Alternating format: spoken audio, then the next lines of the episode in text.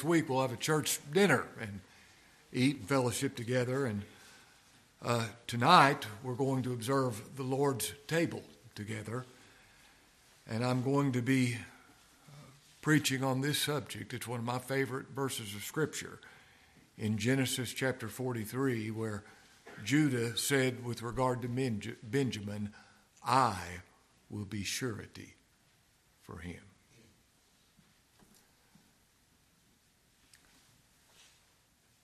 I've entitled this message, First, After That.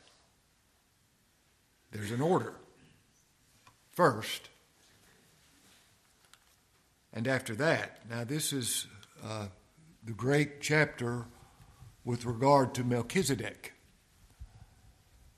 I think it's kind of interesting to think if I would ask probably many preachers in Lexington, Kentucky, what they thought of Melchizedek, they'd say, What?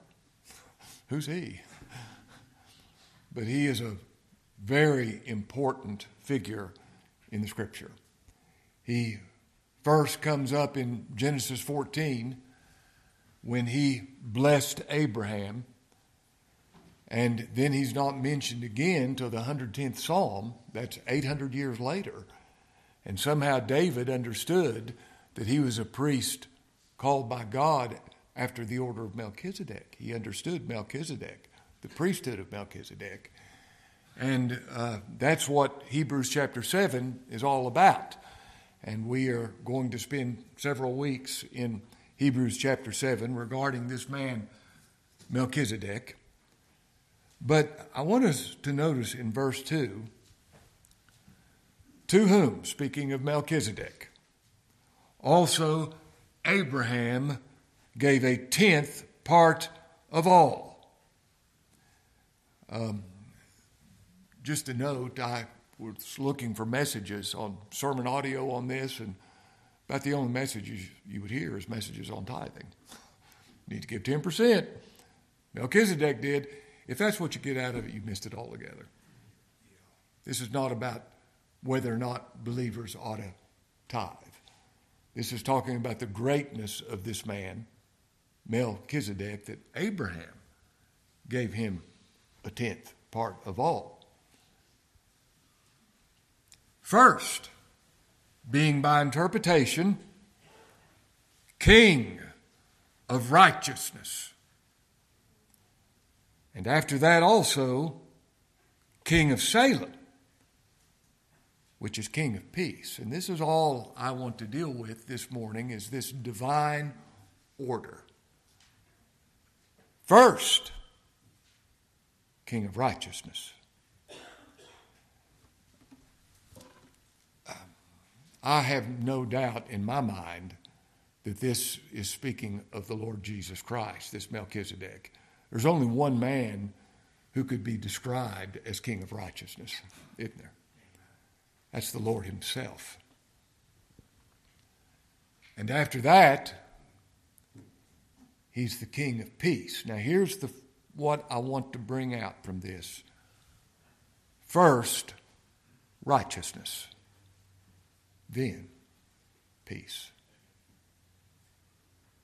The only way that you or I can have peace is if we are perfectly righteous before God.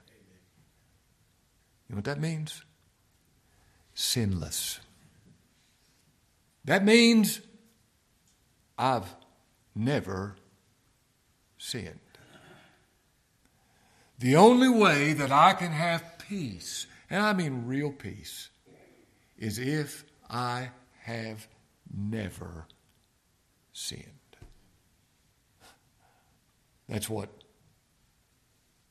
justification is sinlessness. The only way I can have peace is if I have never sinned. There cannot be peace unless there is first righteousness. Now, this is the message of the gospel how that God can be just and yet justify people like me and you, sinful people. That is the message of the gospel how God can be just and yet justify me when I'm unjust.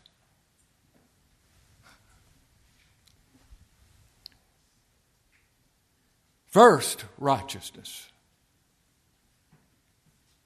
After that, peace. Now, God is a God of order. And here we have the divine order.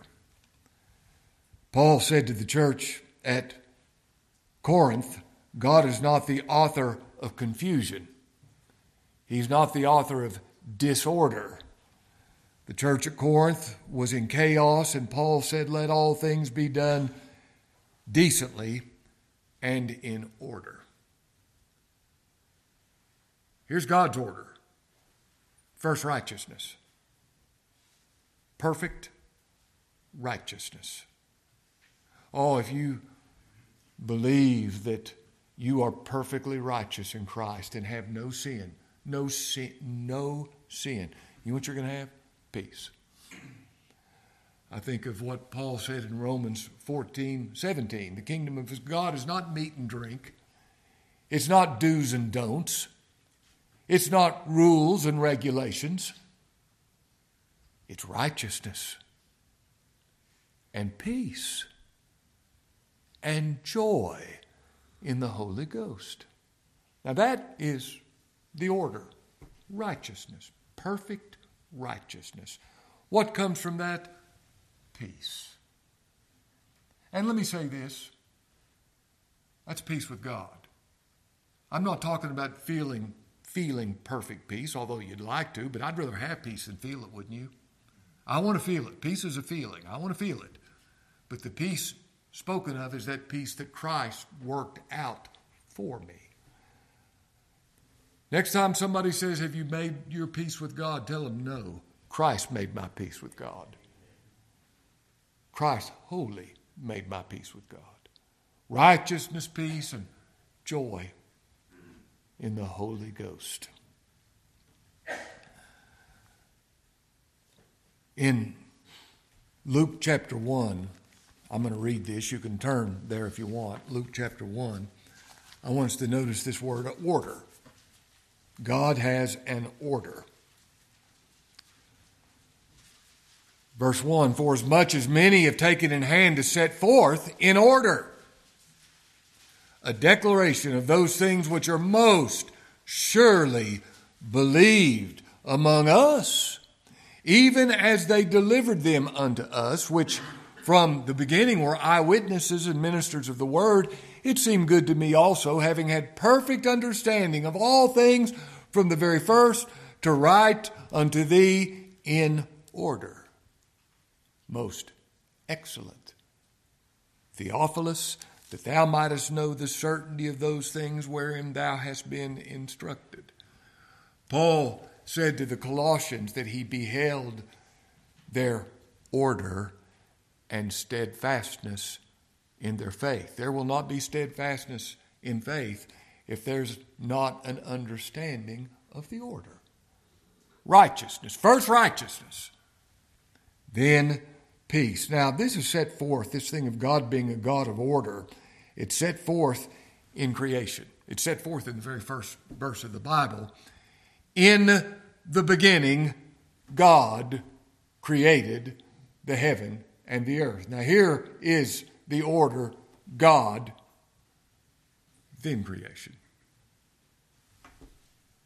God in his isness, then creation. Now, even in this thing of preaching, there must be a divine order. Preaching does not begin with man and the good things God can do for him. Preaching, true preaching, begins with God. In the beginning, God. And with God, and I'm speaking in words that we can just believe but don't really comprehend. The preaching of God begins in eternity. Before there was time, before there was space, He is the eternal God in the order of everything. It must first begin in eternity, or it is false. Known unto God are all His works from the beginning.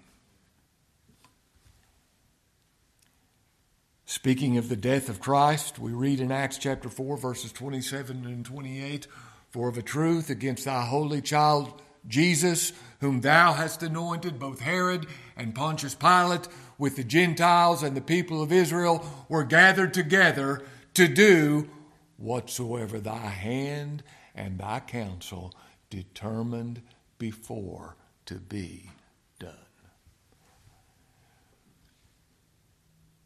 If I look at the cross of Christ apart from eternity, I take away its meaning. And I make it God's response rather than God's purpose. Christ is the lamb slain from the foundation of the world. There is a divine order. I like what Peter said in 2 Peter chapter 1, speaking of the scriptures. Verse 20, he said, knowing this first, this comes first, knowing this first, that no scripture is of any private interpretation. For the scripture came not in old time by the will of man, but holy men of God spake as they were moved by the Holy Ghost. Now understand this the Bible is God breathed. Somebody says, How can you believe that? If we don't have the Bible as God breathed, what do we have? The thoughts and opinions of ignorant, foolish men. And somebody says, How do you expect me to believe that God inspired a book and kept it preserved. Same way I expect you to believe that God created the universe. If He can create the universe from nothing, He can write a book, inspire men to write it, and keep it preserved. And that comes first. And all of our information about this divine order isn't just using logic, it's from the scriptures. That's where we've got to begin. If, if I can't go to the scriptures to declare what I'm preaching, if I can't show this is what God's Word teaches, this is an exercise of futility. It's, there's just no point in it. We've got to begin with the Scriptures, knowing this first. All of our information comes from the Scriptures. And even in the Scriptures, there's an order in interpretation. What do I mean by that? Well, the Lord said, with regard to the scriptures. They are they which testify of me. Every scripture testifies of the Lord Jesus Christ. And if I don't begin there in my understanding of the scriptures, I miss the meaning. I've got to begin there. I know where to begin. Whatever it is, I might not understand it completely just yet, but whatever it is, I know it testifies of the Lord Jesus Christ. And I must begin there. Now, Christ identifies himself in this way I am the Alpha and the Omega. That's the first and last letter of the Greek alphabet Alpha and Omega. I'm the beginning and I'm the end. I'm the first and I'm the last. There is the divine order. What a glorious Savior He is. It said of Christ that all things were made by Him and for Him, and He is before all things. By Him all things consist. Without Him was not anything made that was made. Now let's consider God's order. First, righteousness. After that, peace. Now, there's an order. God is a God of order, He's not a God of chaos, He's a God of order. And this is not logical, although it is logical. It's what the Scripture teaches. We're not trying to be logical at this time. We're trying to give what the Scripture teaches. God is a God of order, and that is seen first in the order of creation. God gives an order. Six days. Six days. Something happened on each of those days. Somebody says, Does that mean a 24 hour period? I don't know. It may, it may not. Uh, known unto God or all his works with, with, God, one day is as a thousand years, and a thousand years is a day. Uh, people debate is the earth 13.7 billion years old? Is the earth 4 billion years old? And then there are people who will just take the genealogies of the scripture and say the earth is 6,000 years old. Well, I know this however old it is, that's how old it is. And I also know this God could create the world 13.7 billion years old when He first created it with all the, the oil and the, the, the that took or, organic material to. He could do all that. I don't know. But I know there is a divine order. There is a divine order. The six days of creation, the seventh day of rest. And whatever God's word teaches is exactly what I believe. I love it that way. As a matter of fact, I like what Donnie Bell, Donnie Bell made the best uh, statement I've ever heard with regard to the scriptures. If God said Jonah swallowed the whale, I believe it. Somebody says that's incredulous. Well, uh, I believe the Bible is the Word of God. It claims to be, and it, I believe everything God's Word says. The providence of God has an order. We see the creation order, the six days. The providence of God has an order. Now, there was a time when there was no matter, there was no space, there was no time. When God created the universe, that's when matter, space, and time came to be. And providence is everything that takes place in time, the events and the sequence of the events and the outcome of the events are all determined by the Lord. You see, He is sovereign. He controls everything with regard to anything that takes place in the universe, in time, in space, He controls it. He is sovereign. Christ is before all things, and by him all things consist. Now let me read you some scriptures. Romans 8 28 says that all things, all things, work together for good to them that love God, to them who are the called according to his purpose. God is sovereign. Isaiah 45, I'd like you to look at this with me. Isaiah 45. I love to read this scripture, and I, you know, I,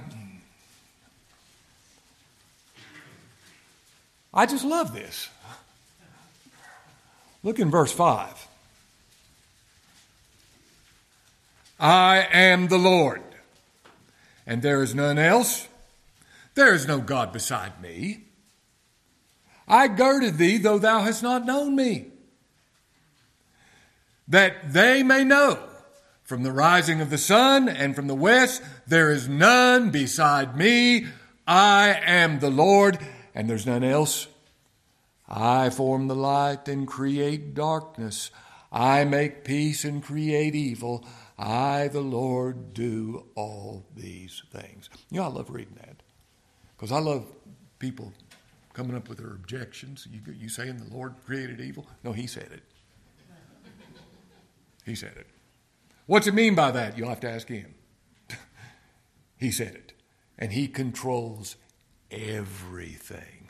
Look in Isaiah chapter 46, verse 9. Remember the former things of old, for I am God, there's none else. I am God, there's none like me, declaring the end from the beginning.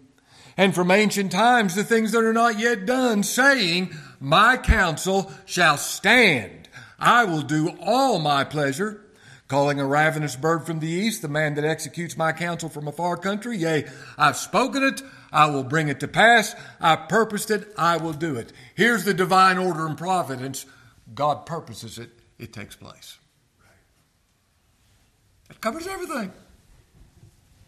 God purposes it, it takes place. Psalm 37 23 says, The steps of a good man are ordered by the Lord. Our Lord said, There's not a sparrow that falls to the ground without your heavenly Father. Over on the other side of the world, even right now, a bird falls out of a tree dead. You know why? God. God. Proverbs 16:33 says the lot is cast into the lap but the whole disposing thereof is of the Lord. Now, somebody may be thinking, don't you believe in man's free will? No. No, not for a second.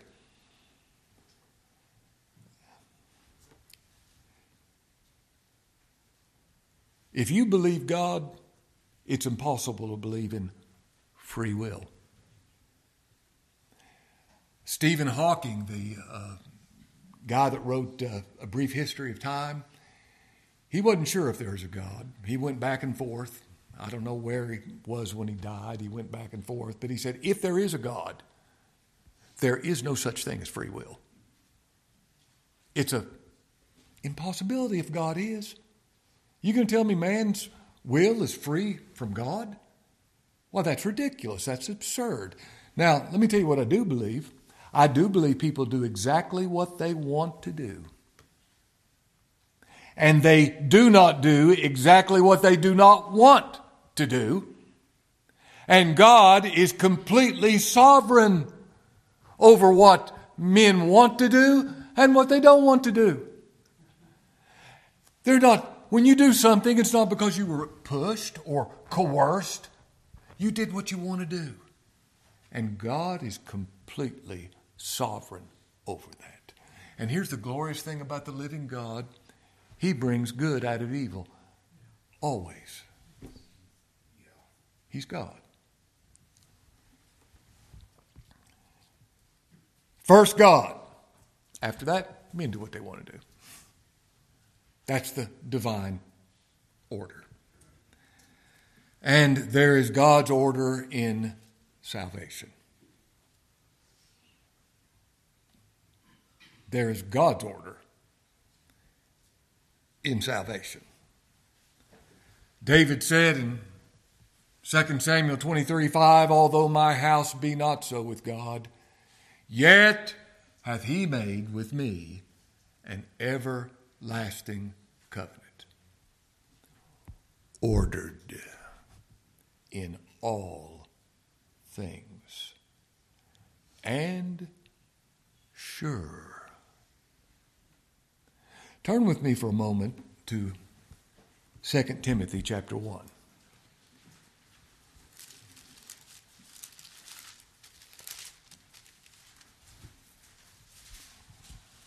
Paul says to Timothy in 2 Timothy chapter 1, beginning in verse 8 Be not thou therefore ashamed of the testimony of our Lord nor of me, his prisoner.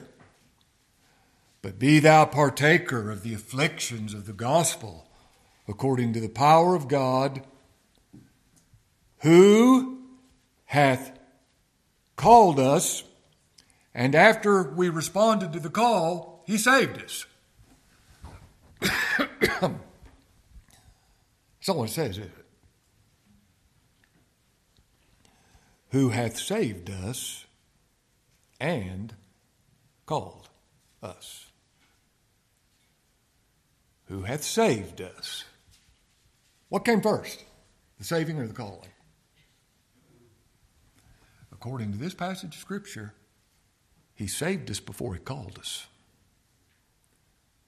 He saved us and He called us. Now, there is, uh, if you're saved, He'll call you. No doubt about it. And you'll respond, you'll believe. But in the divine order, salvation comes before the calling. Now, let me tell you what that means. That means salvation doesn't have anything to do with my works. Look what it says.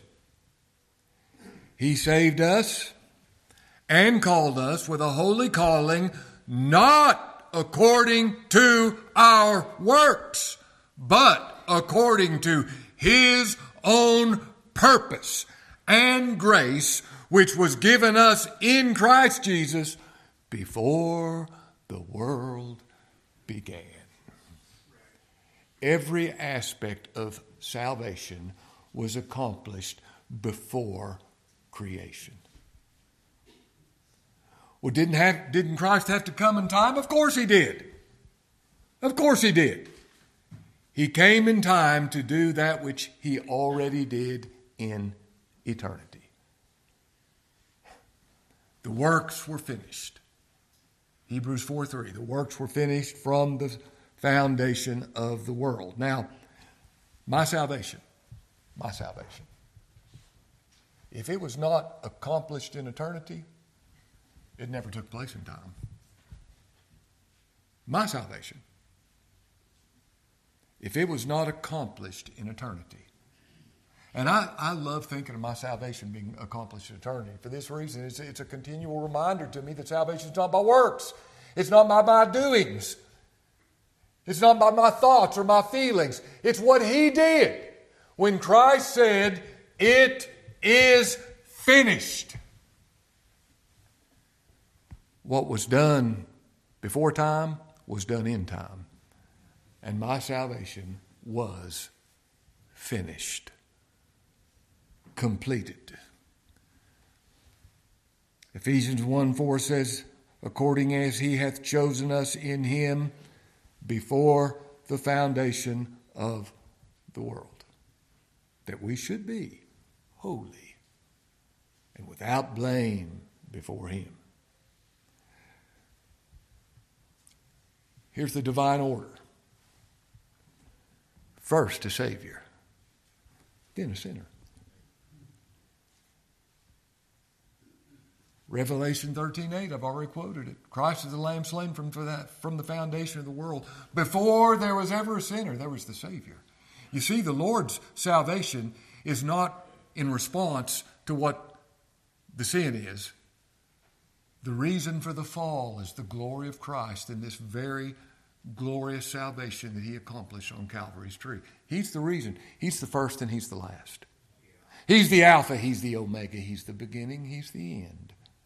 Before there was a sinner, this is the divine order. Before there was a sinner, there was a Savior. Listen to this. Listen to this very carefully. Before there's forgiveness, there must first be justification. After that, forgiveness. Chew on that.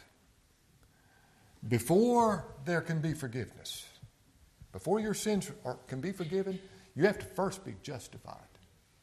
And after that, God can forgive you of your sins. You know, the Lord said, I will by no means clear the guilty. God said that. Under no circumstance will I ever clear anyone who's guilty.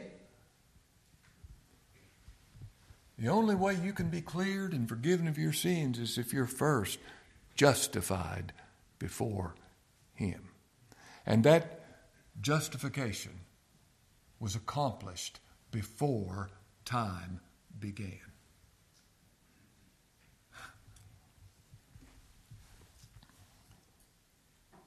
If I'm justified, I can be forgiven. Now, here's a powerful illustration of that. I want you to look at this with me. First John, yeah, First John chapter one. I want you to see this with your own eyes. First John chapter one, verse nine.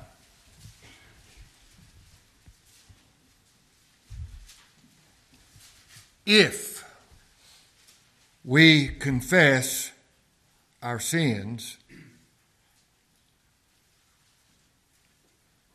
He is faithful and just to forgive us our sins and to cleanse us from all unrighteousness if we confess our sins. Now, I hope I don't need to say that that does not mean you need to confess each individual sin. There are two reasons for that. You don't know what most of them are. And if that's the case, mean you're in trouble. And number two, and I'm not exaggerating when I say this, this is not preacher speak. There's not enough time in the day for you to confess all your sins. What this is a reference to in this confession, it means agreement. You agree with what God says with regard to your sins. You agree with God. You take sides with God against yourself. Now, that's what it is to confess your sins. If we confess our sins, what sounds to me like forgiveness doesn't come before confession. Now, wait a minute. Look what it says. If we confess our sins, He is faithful and just to forgive our sins. Now, what's that mean? The only reason you're confessing them is because He determined that you would confess them, and He is always faithful to do whatever He has said He will do. That's the reason you're confessing them. You can't pat yourself on the back and say, well, at least I confessed them, somebody else didn't. No! The only reason you're confessing them is because He determined for you to do that, and He is faithful to make sure His will is always done. He's faithful. And it doesn't say He's merciful and gracious to forgive you of your sins, although He is. It says He is just to forgive you of your sins. His justice demands your salvation. It doesn't say He's merciful and gracious to forgive us of our sins, although He is, but that's not what it says. It says He's faithful and He's just to forgive us of our sins and to cleanse us from all unrighteousness. He said, I'm a just God and a Savior. He must be just before he can be a Savior. Now, I wonder if anybody's thinking, you're just trying to be logical, giving this order. You're just trying to be logical. Well, no, I'm being scriptural. I've shown you that. I'm being scriptural. Now, it is logical. I wouldn't deny that. It makes sense. It makes sense. One of my favorite criticisms that I've ever experienced and I was I was talking to a Southern Baptist preacher, and I was talking about the death of Christ, and I said, uh, if He died for you, you must be saved. If He can die for you and you're not saved, then what His death did didn't do anything. He said, you're just trying to make sense. well, you know, um, uh, this is true. I, I never will forget Henry Mahan brought a message over on American Avenue that he called Four Questions for Thoughtful People. I'll never forget that message. He said, Most people, when it comes to religion, very intelligent people, they leave their brains and then check them out at the door when they come into the uh, room to hear. Four questions for thoughtful people. And here's those four questions if God wills the salvation of all men the same, if He wills the salvation of Peter, and if He wills the salvation of Judas, we know Peter was saved, Judas was lost. The Lord called him the son of perdition. If God wills the salvation of all men the same, what's the will of God have to do with salvation? Nothing. If God loves all men the same, if he loved Judas and he loved Peter the same, what's the love of God have to do with salvation? If he can love Judas and Judas winds up in hell, God's love didn't do Judas any good, did it? The love of God really has nothing to do with salvation. If that's the case, it's what you do. If Jesus Christ died for all men the same, if he died equally for the sins of Judas and the sins of Peter, and Judas winds up in hell and Peter winds up in heaven, what's the blood of Christ have to do with salvation? Nothing. Nothing. If he can die for you and you wind up in hell anyway, didn't do you any good. If God the Holy Spirit calls all men the same, and some are lost and some are saved, what does the Holy Spirit have to do with salvation? Absolutely nothing. Yes, this does make sense, doesn't it? But we don't believe it because it makes sense. We believe it because of what the Scripture teaches.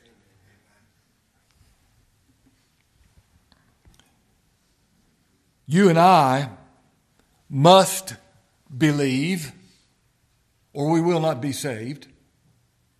We must repent, or we will not be saved. Faith and repentance. Nobody can believe for me. Nobody can re- repent for me. But if God doesn't first give me faith and repentance, I'll never believe and I'll never repent. Amen. There's an order to that, isn't there? God first. Chronologically, we believe and live at the same time. You know when I have life before God? When I believe. You know when I believe? When I have life before God. Chronologically, they come the same time. There's not a second where you have life, but you're not believing. You know, you got you have maybe one millionth of one second that you have life, and then all of a sudden, no, no. They come at the precise same time. But logically, life must come before faith. That is God's order. In gospel preaching, Paul said, I delivered to you first of all that which I also received. There's the order. I must receive it from God before it can truly be delivered. I delivered to you first of all that which I also received, how that Christ died for our sins according to the Scripture. I want you to turn with me for a moment to Romans 10.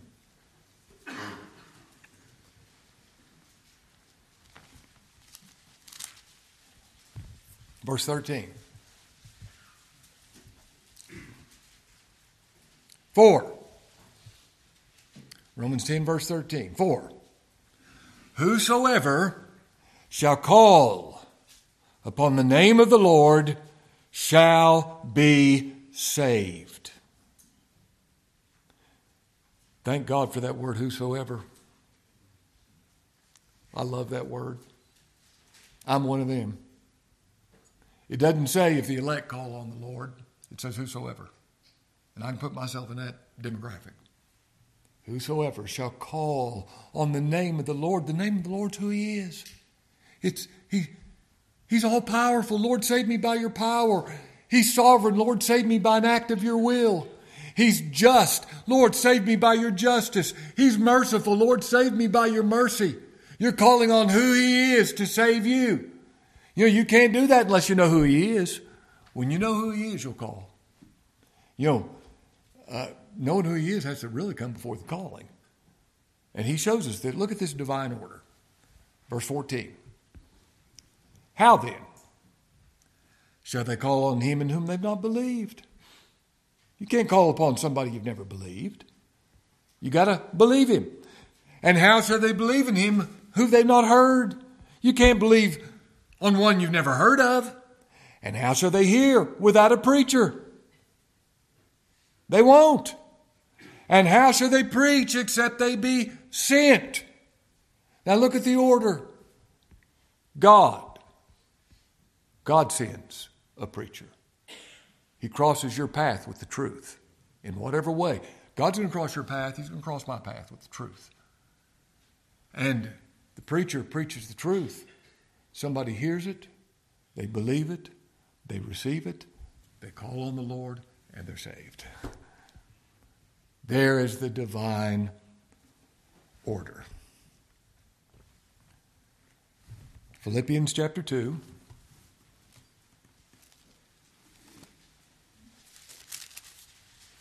Verse 12 Wherefore, my beloved, as you've always obeyed, Philippians 2:12, not as in my presence only, but now much more in my absence, work out your own salvation with fear and trembling.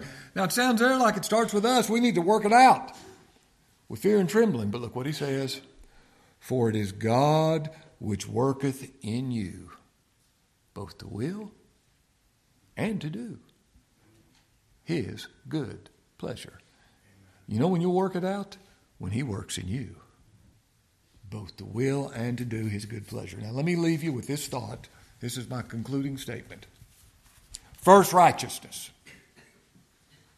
After that, peace.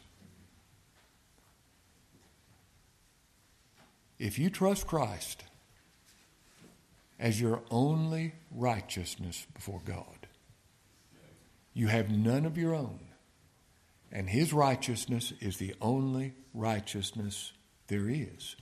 And you believe that. If you trust Jesus Christ as your only righteousness before God, you'll have peace. And I'm not necessarily even speaking of the feeling of peace. Now, we ought to have the feeling of peace, but what I'm saying is you'll have peace. You'll have it. Whether you feel it or not, you'll have it. Because Christ is your peace with God. Ephesians 2:14 says he is our peace. Having been justified by faith, we have peace with God. And that's not talking about the feeling of peace. And peace is a great feeling. I, I wish I could bottle it and have it all the time. Peace. But whether I feel it or not, Christ accomplished it for me. And if you trust Christ as your only righteousness before God right now, God's at peace with you. He's pleased with you. He sees no sin in you because there is no sin. He was manifested to take away our sin. In him is no sin.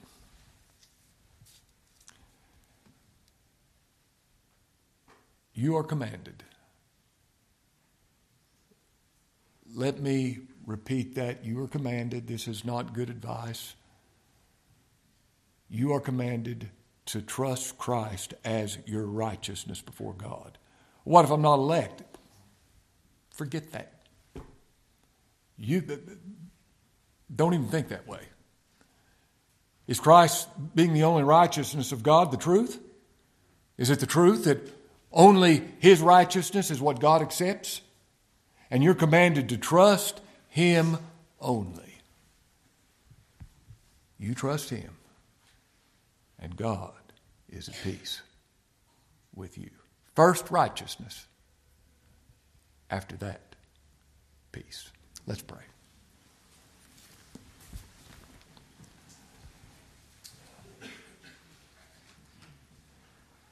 Lord, we ask in Christ's name that you would be our teacher, that you would be our Savior, that you would give your life to us so that we might believe. We pray that we might be found in Christ.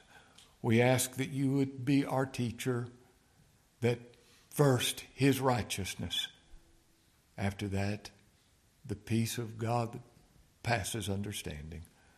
Work that in each of us for Christ's sake. In his name we pray.